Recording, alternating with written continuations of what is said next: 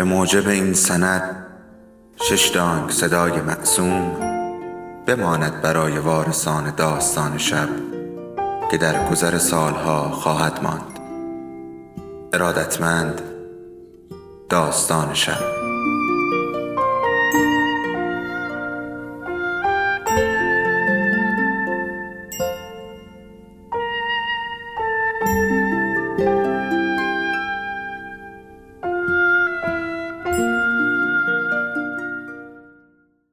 یکی بود یکی نبود.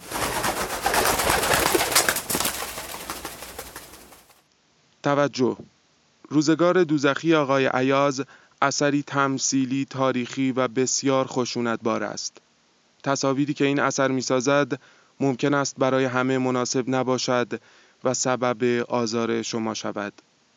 روزگار دوزخی آقای عیاز از رضا براهنی را با خانش علی اتحاد میشنوید.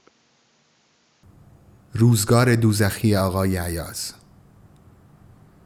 رضا براهنی.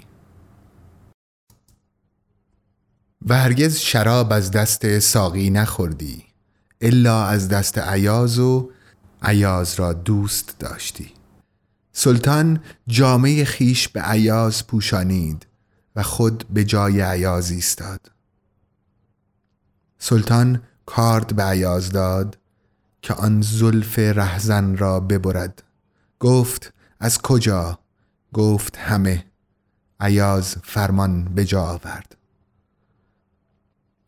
نقل است که محمود وعده داده بود عیاز را خلعت خیش را در تو خواهم پوشیدن و تیغ برهنه بالای سر تو به رسم غلامان من خواهم داشت.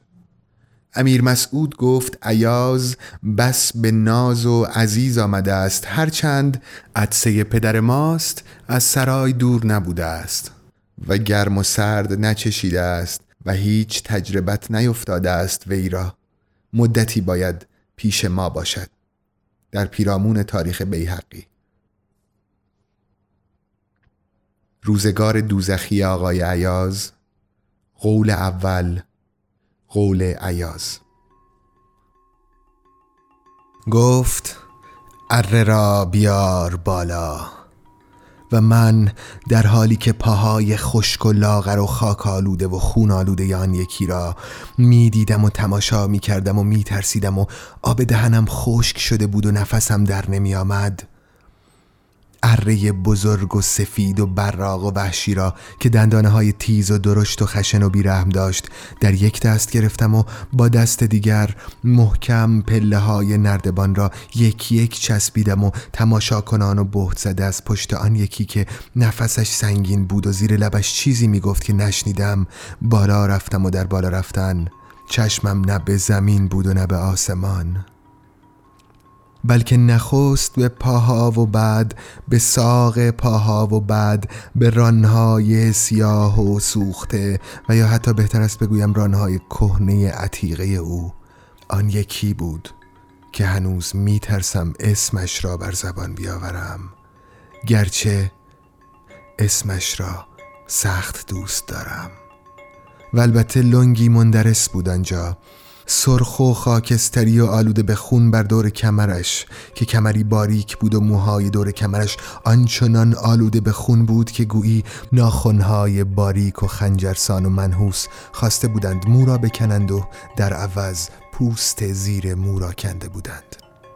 ولی مو همچنان در میان توفاله های راکت مانده بود و چون خون زیادی در آنجا نبود اصاره تن را که چیزی چون خونابه بود به سختی بیرون کشیده بودند و موها را آلوده کرده بودند و موها را کثیف و چرک و خون آلوده کرده بودند. گفت اره را بیار بالا.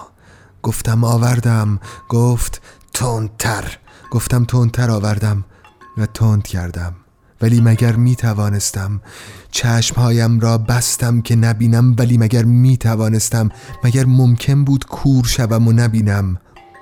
در برابر چشمم میخی آلوده به خون بود که تیزی براغ خون آلودش از وسط از پشت مرد. همو که نامش را سخت دوست داشتم گذشته از چوب بست نیز گذشته اینک از برابر چشم من سر درآورده بود.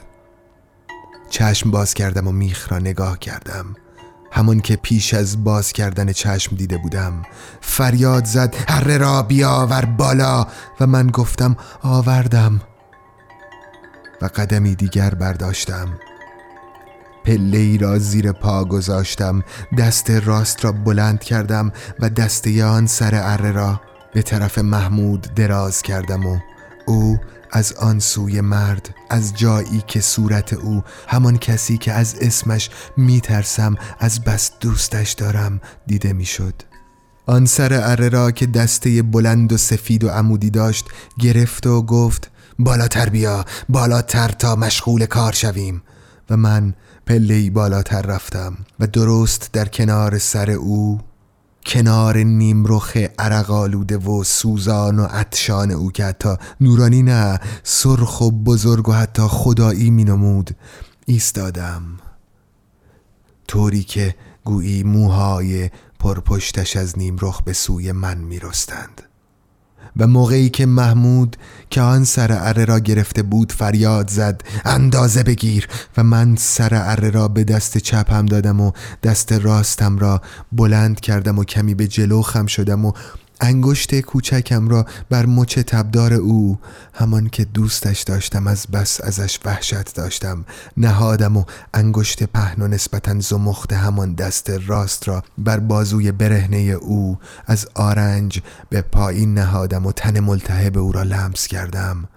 در اعماق عروغم آن تب مرتوب و طوفانی را شنیدم.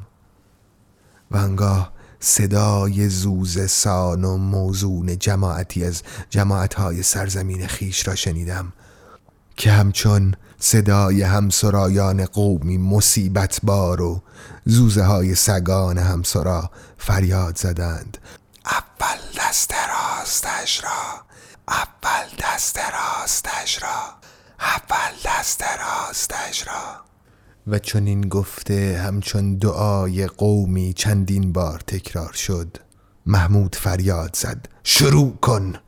و با حرکت هماهنگ موزونی او اره را کشید و من آزاد کردم و بعد او اره را آزاد کرد و من محکم کشیدم. با دو وجب فاصله از مچ کمی بالاتر از آرنج بریده شد که محمود فریاد زد روغن بیارید روغن!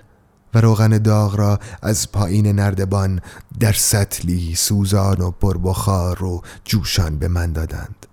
و من به محمود دادم و محمود سر بازوی مسله شده را با زبردستی تمام در روغن خم کرد و همانجا نگاه داشت تا خونش بند بیاید.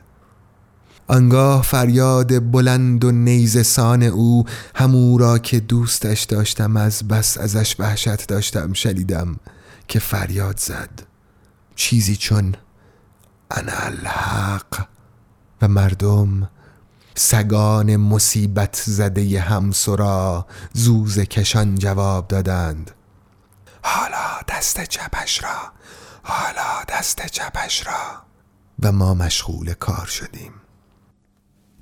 و بریدن دست چپ دشوارتر از دست راست بود. این یکی را نمیفهمیدم. آخر چرا بریدن یک دست باید دشوارتر از دست دیگر باشد؟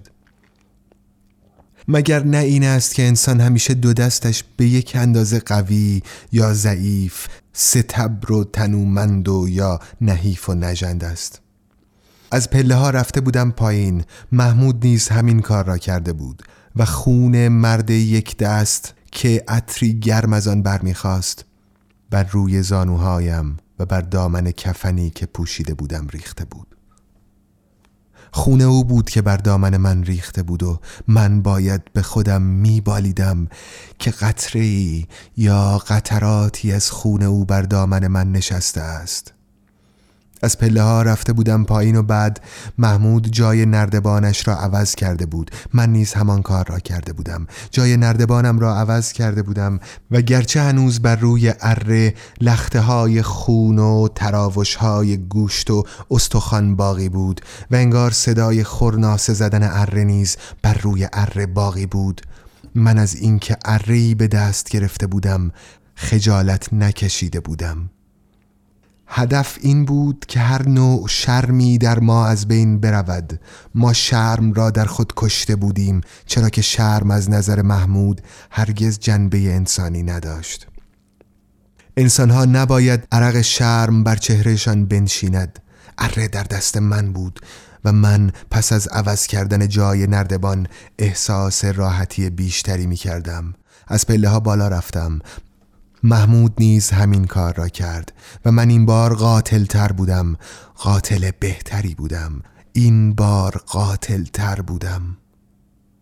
محمود گفته بود انسان عادت می کند و من توانسته بودم عادت کنم. بار اول بود که بازوی کسی را می بریدم محمود گفته بود انسان عادت می کند و بعد گفته بود که چگونه خودش در آن اوایل از گرفتن شمشیر یا دشنه یا حتی خنجری کوچک به دست ناراحت می‌شد. ولی بعدها چگونه توانست با کارد کوچک پنیر به کسی که عصبانیش کرده بود حمله کند مردی به اصل و نسبش تهمت زده بود و محمود کارد را به سوی او پرت کرده بود و چنان بجا و به موقع اصابت کرده بود که بازوی او را به کلی از کار انداخته بود و بعد خون را فوران داده بود و مردک زوزه وحشتی سر داده بود که آن سرش ناپیدا بود. محمود می گفت که بعدها به آسانی توانست به مردی تنومند و درشت استخوان که از خودش بزرگتر بود حمله کند. البته از پشت سر حمله کند و او را به کلی و او را به کلی از پا آورد طوری که نعشش را دوستان محمود کشان کشان به سوی رودخانه ببرند و پس از آنکه خون مردک از سوراخ‌های بدنش خالی شد نعشش را مثل کیسه ای آکنده از استخوان و گوشت بیخون هل بدهند. آن هم با پاهای چکم پوشیدهشان هل بدهند. و در رودخانه بیاندازند و بعد محمود به شجاعت و شهامت شهره شده بود. آنچنان که دو نفر را با دست خفه کرده بود. یک نفر را با لگدی که محکم به پهلویش زده بود کشته بود. یکی از برادرانش را شبانه کشته بود و گویا یکی از پسران را روزانه کور کرده بود. در جنگ ها کشته بود. در جنگ ها کشته بود و بعد اسیران جنگ را که آورده بودند فرماندهان و سرداران تبدیل شده به خاجگان اخته را که آورده بودند پسران جوان بی انگشت و بی ناخن و بی زبان و بی گوش و دماغ بریده را آورده بودند. محمود آنها را در کنار رودخانه به صف کرده آلت تمرین خود قرار داده بود.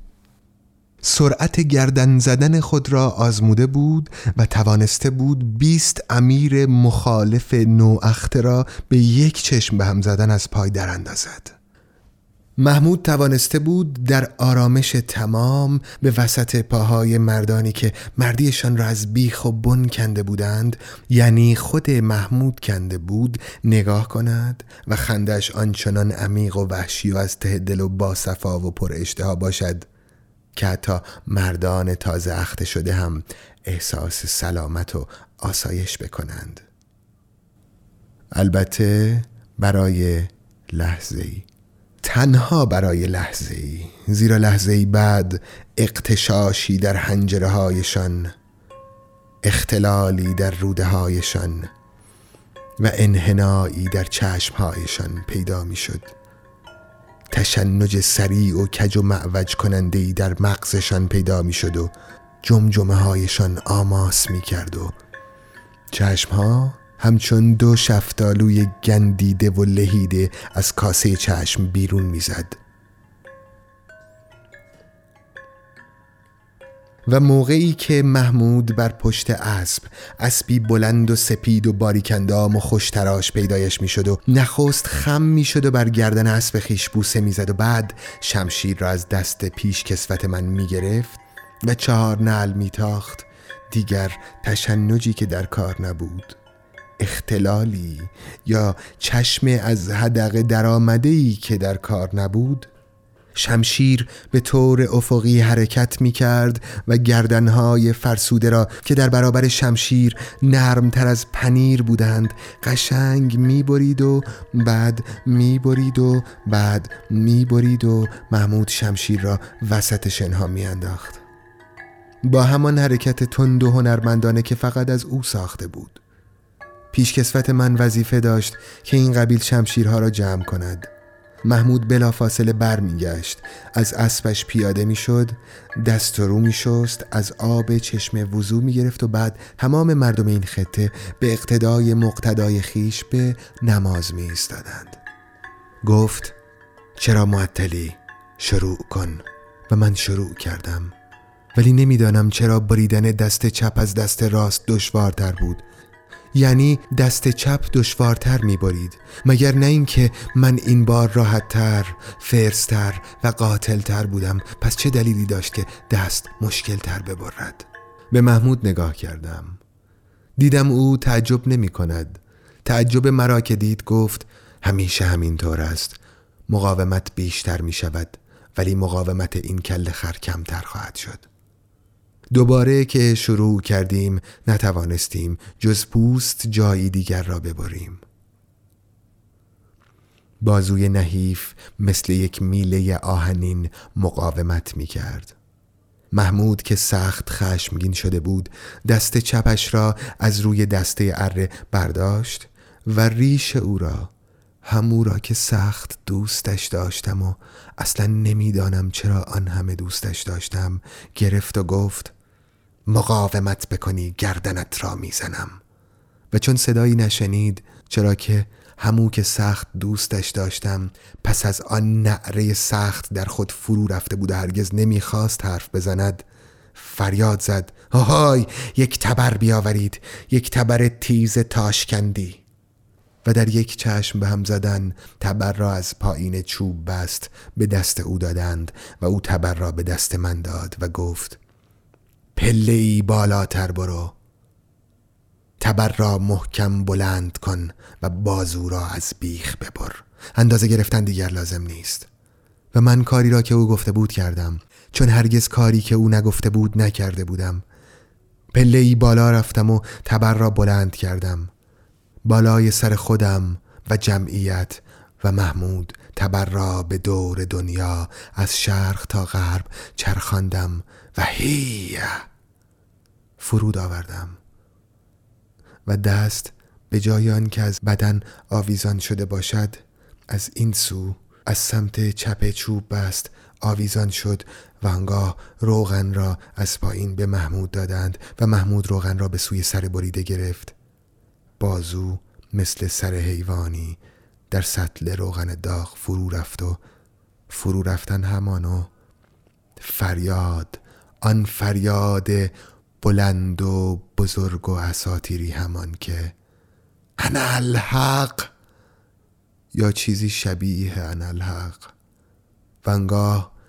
مردم سگان زوز کش و همسرایان تماشاگر فریاد زدند و حالا پایش را و حالا پایش را و حالا پایش را و ما که همه چیز را آماده کرده بودیم تا این صدا و آن صدای قبلی و دهها صدای قبلی و بعدی دیگر را بشنویم و ما که کار مردم را حتی به دست خود مردم سپرده بودیم گفته بودیم ما زمینه ای درست می کنیم شما تشویق می شوید شما تحریک می شوید شما می گویید و ما عمل می کنیم به شنیدن صدای و حالا پاهایش را از نردبان آرام آرام پایین آمدیم.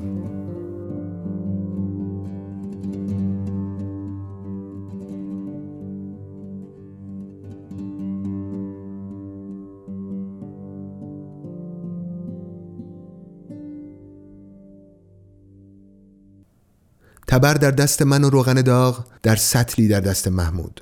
دست آقا ارباب و خدای من تا پاهای او را همون که سخت دوستش داشتم از بس ازش میترسیدم و نمی‌دانم چرا میترسیدم و دوستش داشتم. گوشمالی سختی بدهیم. از پله ها که آمدیم پایین همه جا آرام بود. مردم منتظر بودند. پس از آن هلهله این بره های ریشو سبیلو این بره های خرید و فروش شده پیر و جوان زشت و زیبا منتظر بودند. هنوز آنها از خون دور بودند. کی صدای خون را خواهید شنید؟ ای بره ها تا عوض شوید تا خوچ شوید. ولی من صدای گرم خون را در گوشهایم می شنیدم نبزی که در آن بازوهای بریده می‌زد بر پرده های گوشم قرار گرفته بود. گویی نقاره ها و دهل ها را در گوشهای من می‌زدند و بوی خون بوی گرم خون نخستین بویی که هنگام تولد به مشام خورده بود. اینک در مشامم مجددا زمزمه می‌شد. با گیرایی و گرمی بیشتری در نسوج مغزم کارگر می شد و احساس می کردم که رنگ چشمهایم سرخ شده. سرخ غروبی از آن سرخهای زیبا سرخ خونی شده است. و پایین که آمدیم در این سو و آن سوی مرد بسته به چوب بست مردی که از بازوان بریدش هنوز خون به زمین می چکید دو چهار پایه گذاشته شده بود. محمود شراب خواست آوردند. من آب خواستم آوردند. هر دو لبی تر کردیم. او به شراب و من به آب. محمود نگاهم کرد و من سرم را پایین انداختم. او از گوشه های چشمش نگاهم کرد. و موقعی که صدای زوز سان مردم مردم بره سگان دست آموز تاریخی شنیده شد که می‌گفتند و حالا پاهایش را و حالا پاهایش را و حالا پاهایش را. صدای محمود را. صدایی را که قبلا حساری عاشقانه برایم درست کرده بود شنیدم که گفت شروع کن. و من از آسمان افتادم و خسته و ناراضی به سوی پاهای مرد بسته به چوب بست حرکت کردم. هنوز قطرات روغن آمیخته به خون از بازوی چپ بریده می چکید. نمی‌دانستم آنکه آن بالا بود به چه فکر می کند. آیا او می‌خواست بداند که من به چه فکر می کنم؟ چون این به نظر می رسید که او به همه چیز فکر می کند و در عین حال از هر نوع تفکری دور بود. بازوهای او را ول کرده بودم و چسبیده بودم به فکرش. فکر مردی ریشو که دو دستش بریده شده باشند. با فکر مرد ریشویی که هر دو دستش را دارد و یا یک دست دارد و دست دیگرش را ندارد فرق می کند انسان موقعی که دو دست دارد عادی فکر می کند ولی موقعی که هر دو دستش را بریده باشند دیگر عادی فکر نمی کند. فکری می کند که ورای فکر انسانهای کامل انسانهای دست دار است. دو دست او از چوب بست به صورت مسله شده از بدن به سوی زمین آویزان بود و سفیدی شفاف استخوان از میان توده در همجوش گوشت ناچیز و خون دلم بسته و رگهای به هم پیوسته یا جدا از هم از جای بریده شده هر دست دیده می‌شد. به این زودی بر روی لاشه های دست مگس و پشه نشسته بود و هر یک از بازوها در آن به تخماق یا گوشت کوبی میماند که در گوشت خون آلوده و له شده فرو رفته باشد. دستهای جدا شده از بدن چه ارزشی می توانست داشته باشد؟ دستهایی که دیگر هرگز امکان نداشت به فرمان انسان عملی انجام دهند. انگشت های مرده کلید شده به هم و نابود شده چه عملی می توانستند انجام دهند؟ محمود گفت چیه؟ چرا آن بالا را نگاه می کنی؟ برگشتم و بی اختیار خندیدم سرم را دوباره بالا بردم و آن را مجددا تماشا کردم و واقعا هم دیدن چنین حادثه ای تماشایی بود دیدن آن موجود در آن بالا تماشایی بود آیا مردی که آن بالا آویزان بود می توانست سرش را به سمت راست بچرخاند و یا سرش را به سمت چپ بچرخاند. دست راستش را ببیند و بعد سر برگرداند و دست چپش را ببیند. راستی اگر او میچرخید و دستهایش را می‌دید درباره آنها چگونه فکر می‌کرد؟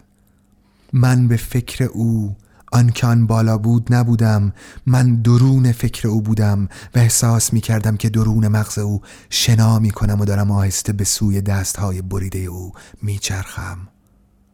من او شده بودم و داشتم به سوی دستهایم می چرخیدم. سرم بیشباهت به یک صفحه ساعت نبود این صفحه ساعت گویی از آسمان آویزان بود و اینک اقربه های مغزم داشتند خود را برای حرکت به سوی دستهایم تنظیم می کردند. درون مغزم برگشته بودم و دستهایم را نگاه می کردم. بیشتر به دو بچه سربریده می ماندند تا دو دسته از بیخ بریده. به نظر می رسید که تاول هم زدند. می‌خواستم در آن آخرین لحظه چیزی را بلند کنم و پشه ها و مگس ها را از دستهایم دور کنم. ولی دست که نداشتم.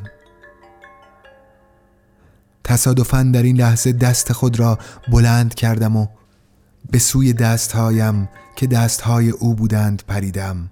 و فوج پشه ها و مگس ها ناگهان از روی دست های بریده پرید و بعد مثل اینکه چیزی اتفاق نیفتاده به فکر دست هایم فرو رفتم. موقعی که دست هایم را می بریدند چه احساسی می کردم شکنجه من از چه قماشی بود؟ تشخیص آن مشکل بود.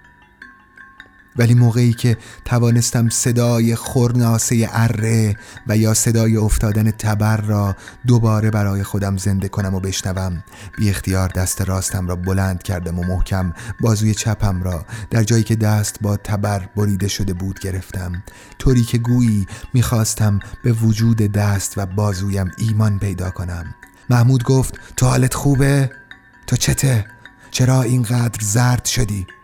گفتم چیزیم نیست. هوا خیلی گرمه.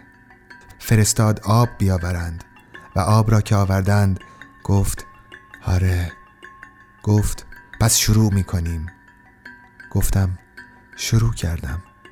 و به سوی اره های کوچک براغ حرکت کردم و البته این قسمت کار چندان دشوار نبود. چرا که پا بریدن خود به خود کار ساده است. بیشباهت به سر بریدن مرغ نیست. همانطور که زیر گردن مرغ برجستگی کوچکی هست و برای آنکه مرغ حرام نشود باید کارد را بر آن برجستگی مالید و بعد محکم کارد را کشید و همین که خون فواره زد کار را یک سره کرد و بعد گذاشت مرغ سربریده چند قدمی مثل یک اسباب بازی کودکانه بپرد و بیفتد و باز بپرد و بیفتد تا جانش به کلی درآید و آخر سر کمی دورتر بیفتد و فقط برای آخرین بار گردن بی سرش را به سوی عقب انگار که به سوی تیغ جلادش حرکت دهد و در سکوت برای همیشه بیفتد و بماند. بر روی پانیز برجستگی کوچکی هست که فقط انگشت های کوچک و حساس و دقیق و مجرب جلادان حرفه‌ای کسانی که پا بریدند و و یا تعلیماتی برای پا بریدن دیدند با آن آشنایی دارند. جلادان حرفه‌ای در این قبیل لحظات منتهای خونسردی را حفظ می کنند هیچ حرکت عاطفی در صورتشان دیده نمی شود آنها نگاه می کنند تصمیم می گیرند منتهای تمرکز لازم را بدون آنکه تظاهری به تمرکز یافتن شعور و حواس و هوش خود بکنند به دست می آورند اره را به دست چپ می گیرند و زیر انگشت بلند دست راست را به روی مچ پای محکوم از بالا میمالند و با همین نرم نرمک مالیدن آن نرمی اقواگر را که حتی کوچکتر از لوزه های یک بچه هفت هشت ماه است پیدا می کنند و آن وقت در خون سردی تمام اره را می‌گذارند روی همان لوزه. لحظه مکس می کنند تا محکوم در اعماق شعورش به سردی تیز دندانه های اره بر روی پایش عادت کند. بعد بریدن پا را آغاز می کنند.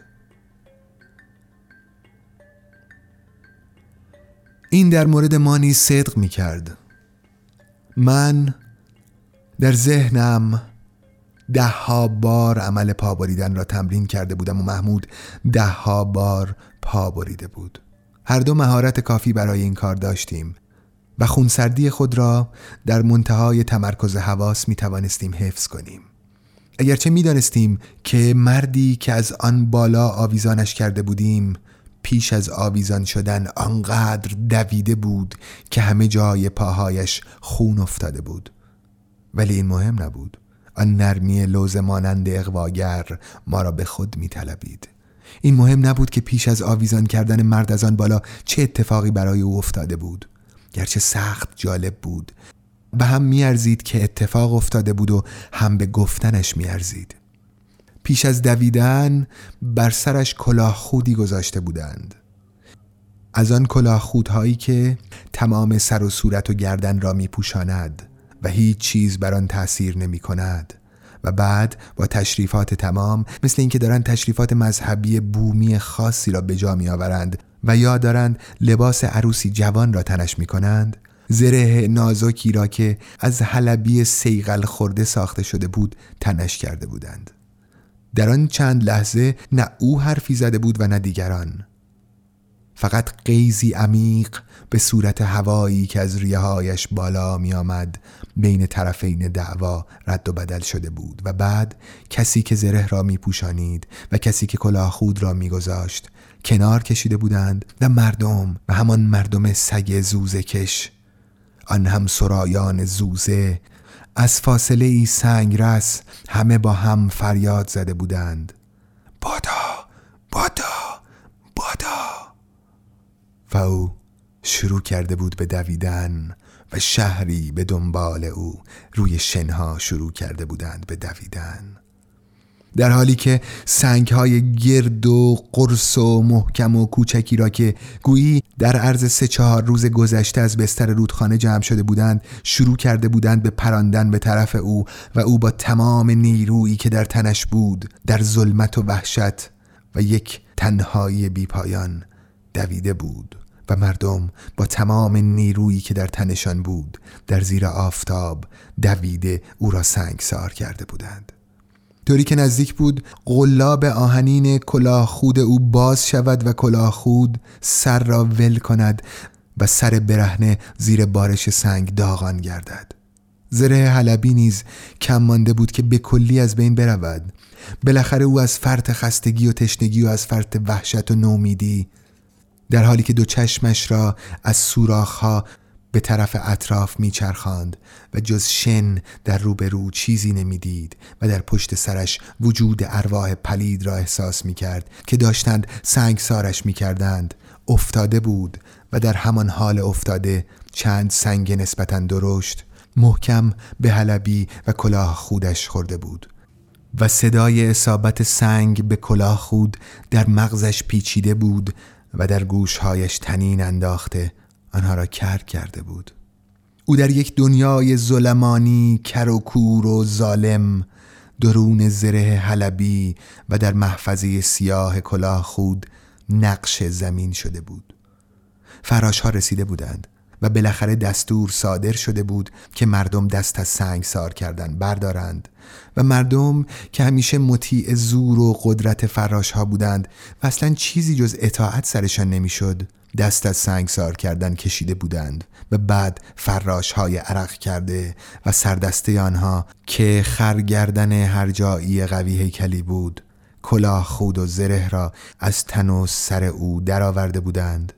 و با حالتی احترام آمیز آنها را در کناری روی شن نهاده بودند و بعد یکی از فراش ها دو سطل آب آورده بود و دو تن از آنها سطل را روی سر و تن او خالی کرده بودند و او به هوش آمده بود و فراش ها اجازه داده بودند که او قدری استراحت کند. و پس از آن که او توانسته بود سرش را به اندازه یک وجب از روی شنها بلند کند فراشها بلندش کرده دستهایش را زیر بازوهای او انداخته کشان کشان به طرف چوب بست حرکتش داده بودند. در دو کنار چوب بست به روی دو پارچه سفید که هر یک از دو طرف به دو چوب وصل بود حکم سنگساران را نوشته بودند. و حکم چارمیخ کشیدن و حکم مسله را.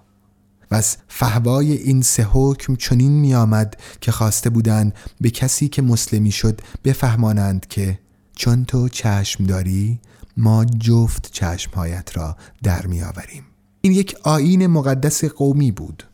اگرچه خود قوم چندان چیزی از آن نمیفهمیدند و در آن برزخ بین حیوان و انسان فقط احتیاج به محرک داشتند. احتیاج داشتند به اینکه عادت یک نواختشان به زندگی معمولی با ماجرای هیجان انگیز به هم بخورد و تخیلشان در یک بینهایت سیری ناپذیر غرق شود و هیجان پشت سر هیجان. مثل یک آتشبازی دائمی و رنگین و پرتحرک و اوج گیرنده آنها را به سوی اعمال ناگهانی آنی و همگانی سوق دهد. و من و محمود توانسته بودیم در جریان روزمره زندگی تاریخی آنها چیزی سریع و تند و خیالی معرفی کنیم. در تمام ذهنیت اعتیادی آنها چیزی زیبا و بدی نوعی ماعده ناخداگاه تهیه کرده بودیم.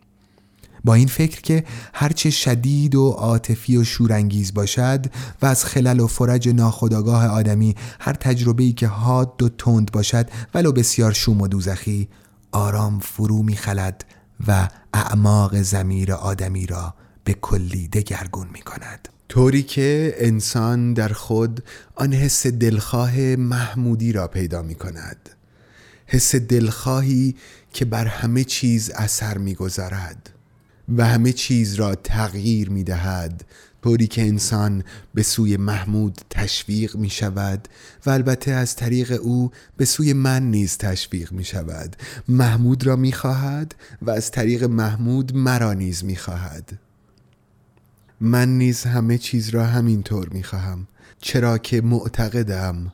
و این اعتقاد دیگر بخشی از غریزه ها و عاطفه های مرا تشکیل می دهد که تمام سوراخ سنبه های بشریت و تاریخ مخصوصا بشریت معاصر باید از محمود آکنده شود. چرا که معتقدم که بشریت معاصر چیزی جز محمود نیست.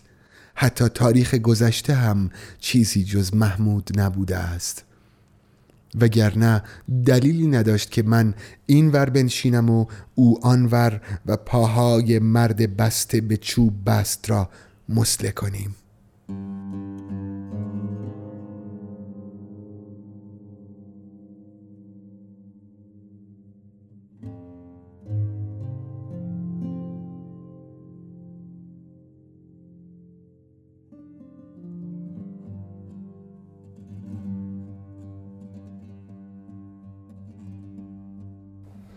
ولی هیچ چیز در وجود محمود بدون شناخت و تجربه قبلی عملی نیست. او همه چیز را خوب می شناسد نبوغ او در شناخت مستقیم و دقیق و عمل مستقیم و یا غیر مستقیم اوست. مثلا او در بریدن پاها شیوه خاصی را در پیش گرفت. او می‌دانست که پاها باید بریده شود. این آن شناخت مستقیم او بود. ولی او می گفت که پاها باید به شکل خاصی بریده شود و حتی می‌دانستم که در نهان بر سر این شکل خاص اصرار میورزید. به همین دلیل قرار بر این شده بود که پای چپ را او ببرد و پای راست را من. البته چپ و راست فرقی نمی کرد پا پاست. چه فرقی می کند انسان چپش را ببرد یا راستش را؟ ولی من همیشه حق را به محمود می دهم او دوست داشت که همه چیز را از طرف چپ شروع کند. می گفت مردم معتقدند که طرف راست طرف تفوق است و برای آنکه فکر نکنند که من این برتری را به رخ آنها می کشم دوست دارم همه چیز را از طرف چپ شروع کنم. به همین دلیل بین من و او قرار بر این شده بود که همیشه از راست من شروع کنم و از چپ او. ناخداگاه پی برده بود که چپ ممکن است پیروز باشد. به همین دلیل او از طرف چپ شروع می کرد و راست را به عهده دیگران می گذاشت. معتقد بود که تفوق ظاهری مال دیگران پیروزی باطنی یعنی پیروزی چپنمایی مال من. محمود عوام فریب نبود. او تغییر دهنده ذهن عوام عوض کننده روح مردم حتی نگاه و حرکت و کلام آنان و حتی منقلب کننده تمایلات درونی و نحوه برخورد آنها با زندگی بود. همه مردم حتی پاسدارانش قبلا از چیزی در وجود او نفرت داشتند ولی همین که او سرش را به طرف آنها بر می گرداند همین که در برابرشان می ایستاد و چشم در چشمشان می دوخت آنها بلافاصله به حالت خبردار می ایستادند و با یک نگاه حرکت دست و یا اشاره زبان او به این سو و آن سو می دویدند و می رفتند به دنبال تحقق آرزوهای او می گشتند. نیروی عظیمی در حرکت انگشتها و حرفهایش نهفته بود. طوری که روزی به سرداری که در گشودن قلعه ای از خود او بیشتر شجاعت نشان داده بود فریاد زد و البته بیدلیل و شاید برای چشم زهر گرفتن از دیگران برو بمیر! و سردار شجاع آنن خنجرش را درآورد و شاهرگش را به یک چشم به هم زدن پاره کرد و زیر پای محمود به زمین درغلتید و روزی محمود به شاعری که خواسته بود شبی با من خلوت کند دستور داد که جلوی چشمش فضولات گاوی را که بخار از آن بلند می‌شد بخورد و بعد مجبورش کرد در کشمیر بز بدوشد و گاو چرانی بکند. دستهای ظریف آن شاعر را موقعی که به زیر لاله های گوشم کشیده می‌شد هرگز فراموش نکردم و گمان نمی کنم او هم لاله های گوش مرا فراموش کرده باشد و گمان نمی کنم که محمود هم جرم او را برای همیشه از یاد برده باشد. روزی خواهد رسید که فریاد خواهد زد سر این شاعر را انقدر توی آب نگه دارید که دیگر نفسش در نیاید. محمود را من می‌شناسم. حالا که دستهامان را دوتایی چرب کرده ایم و می‌خواهیم این آین مقدس قومی را به جا بیاوریم بیش از هر لحظه دیگر محمود را می‌شناسم. او به پا بریدن طوری تن در داده است که مرتازی به ریاضت و به راستی هم پا بریدن بیشباهت به آین مقدسی که در آن انسان به ریاضت و تسلیم مطلق میاندیشد نبود. پا بریدن عبادتی بود که از خلال دندانه های اره و از لب کلید شده اره با استخوان برمیخواست محمود به این شعائر و اصول قومی اهمیت می‌داد. طوری می‌توانست پا را ببرد که انسان احساس کند که او به سجده افتاده تبدیل به خاک و خاکستر شده است. اصولا هر چیزی که در برابر آدم ظاهر می شود باید از آهنگ پر انضباطی که بر آن نظمی کامل حاکم باشد برخوردار شده باشد. محمود وزن و آهنگی ایجاد کرده بود که از اره از دندانه های براغ اره برمیخواست و در حاله ای از یک موزونی همه جا گستر بر روی دندانهای مردم می نشست و بزاق دهان آنها را تحریک می کرد و قلبشان را به زربان در می آورد و قلب مسخ شده که از راه اصلی خود منحرف شده بود. زربان اساسی خود را از دست داده در جهتی دیگر شروع به تپیدن کرده بود. قلب بیچاره که حتی نسوج خود را به استحاله دائمی و انحرافی سپرده بود همه چیز را به آسانی قبول می کرد البته همه آن چیزهایی را که محمود به وسیله اعمال خود و یا به وسیله اعمال پاسداران خود بدان می سپرد.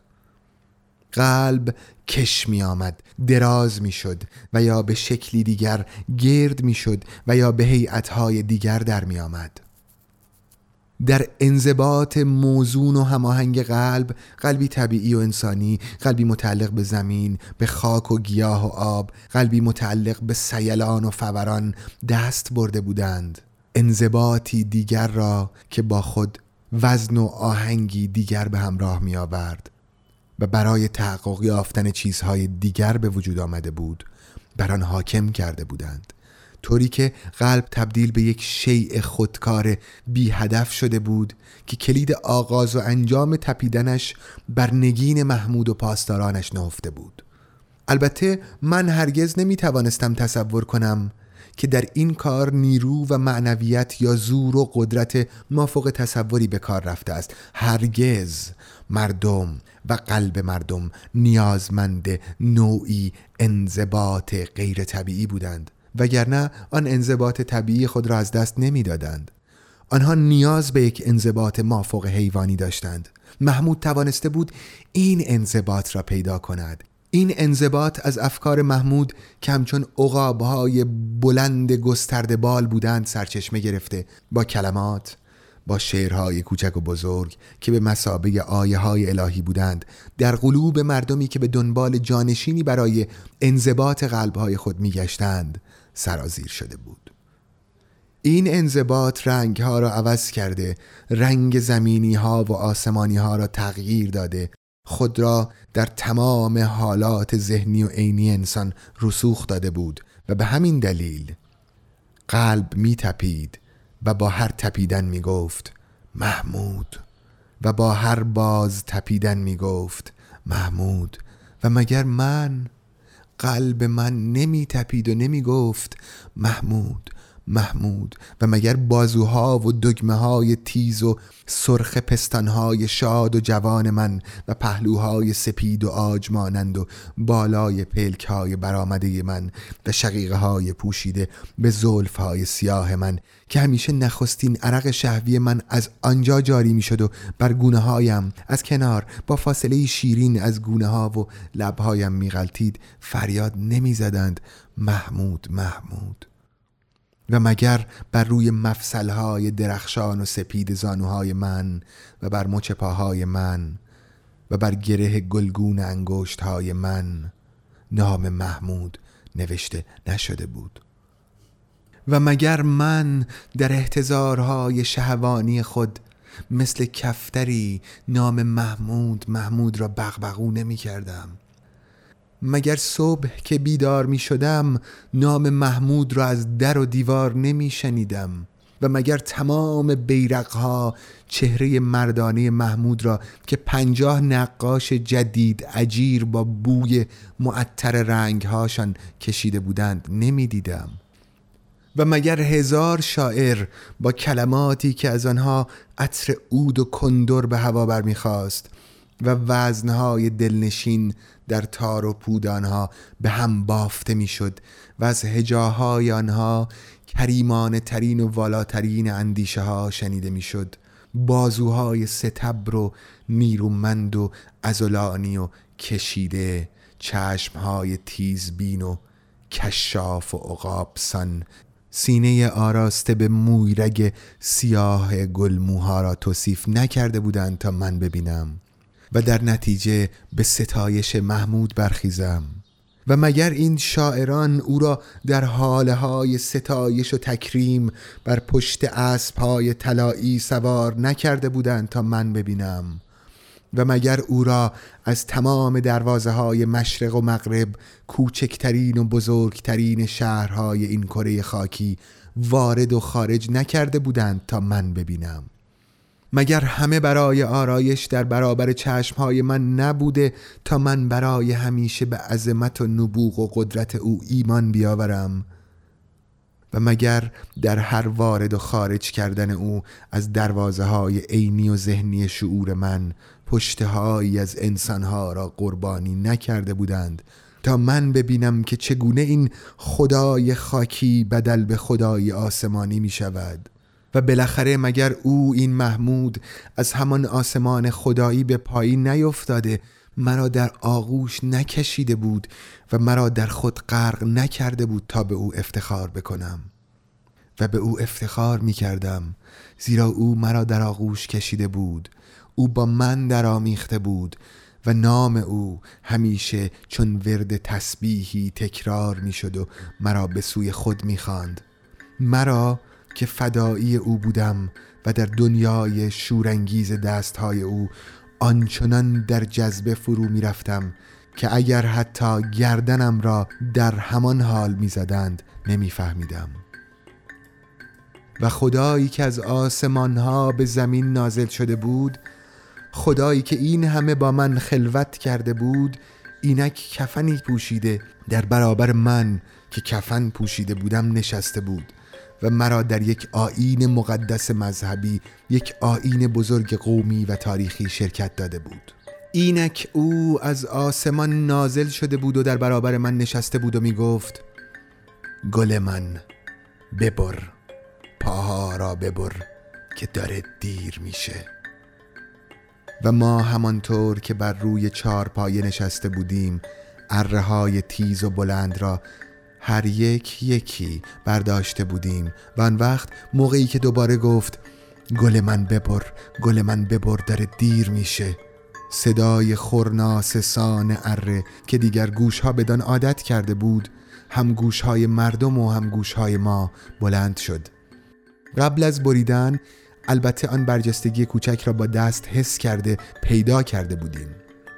هر یک یکی از آن برجستگی ها را پیدا کرده بودیم و هنگام پیدا کردن برجستگی نگاهی به یکدیگر کرده بودیم. باید به این تبهر می نازیدیم و البته من به محض پیدا کردن برجستگی کوچکم سرم را بلند کردم چشم در چشم محمود دوخته بودم و محمود عاشقانه نگاه هم کرده بود و گویی خواسته بود پاداش پیدا کردن برجستگی پا را بیدرنگ به من بدهد. و من در زیر آفتاب سوزان احساس کرده بودم که با نگاه او با همان نگاه لطف و مرحمت و لطافت خشونت آمیز او در آبی خنک در چشمه میان جنگلی شسته می شوم و نگاه او آنچونان نیرومند بود که من می توانستم صدای لرزیدن ساده و نرم و تغزلی عضلات خود را در آب بشنوم و می توانستم خود را موقعی که حتی صدای اره گوش ها را کر می کرد غرق مراهم عاشقانه او ببینم.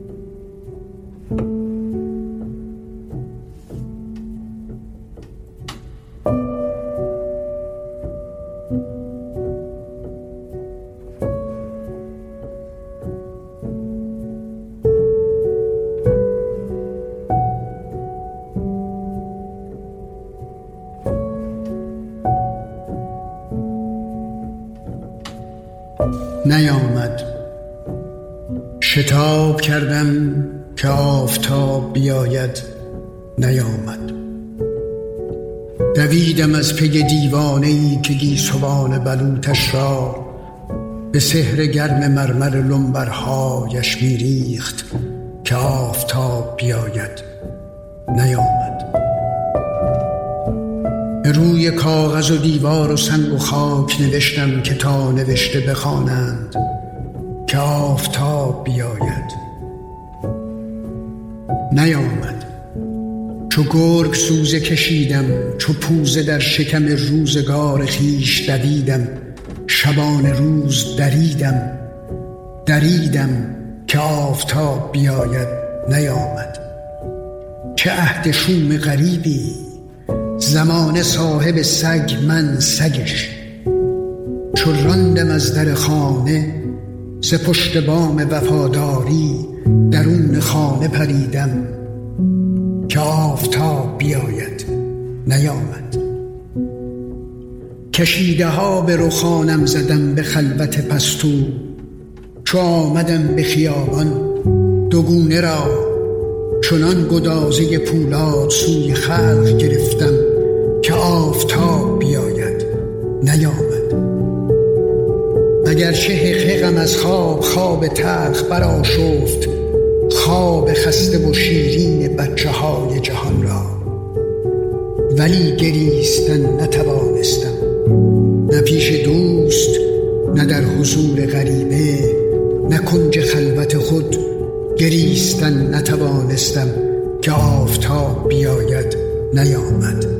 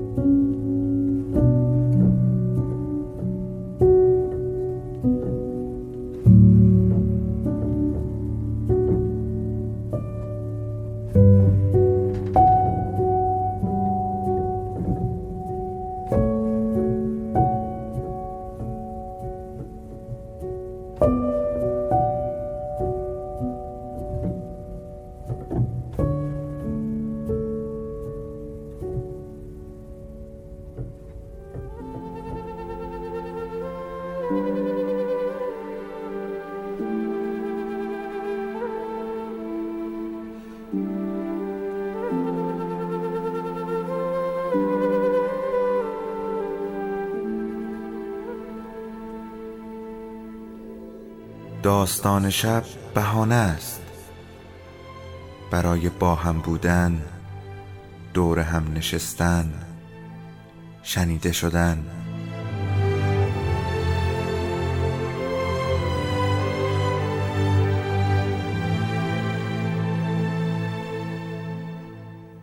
صدای افسانه ها رو میشنویم.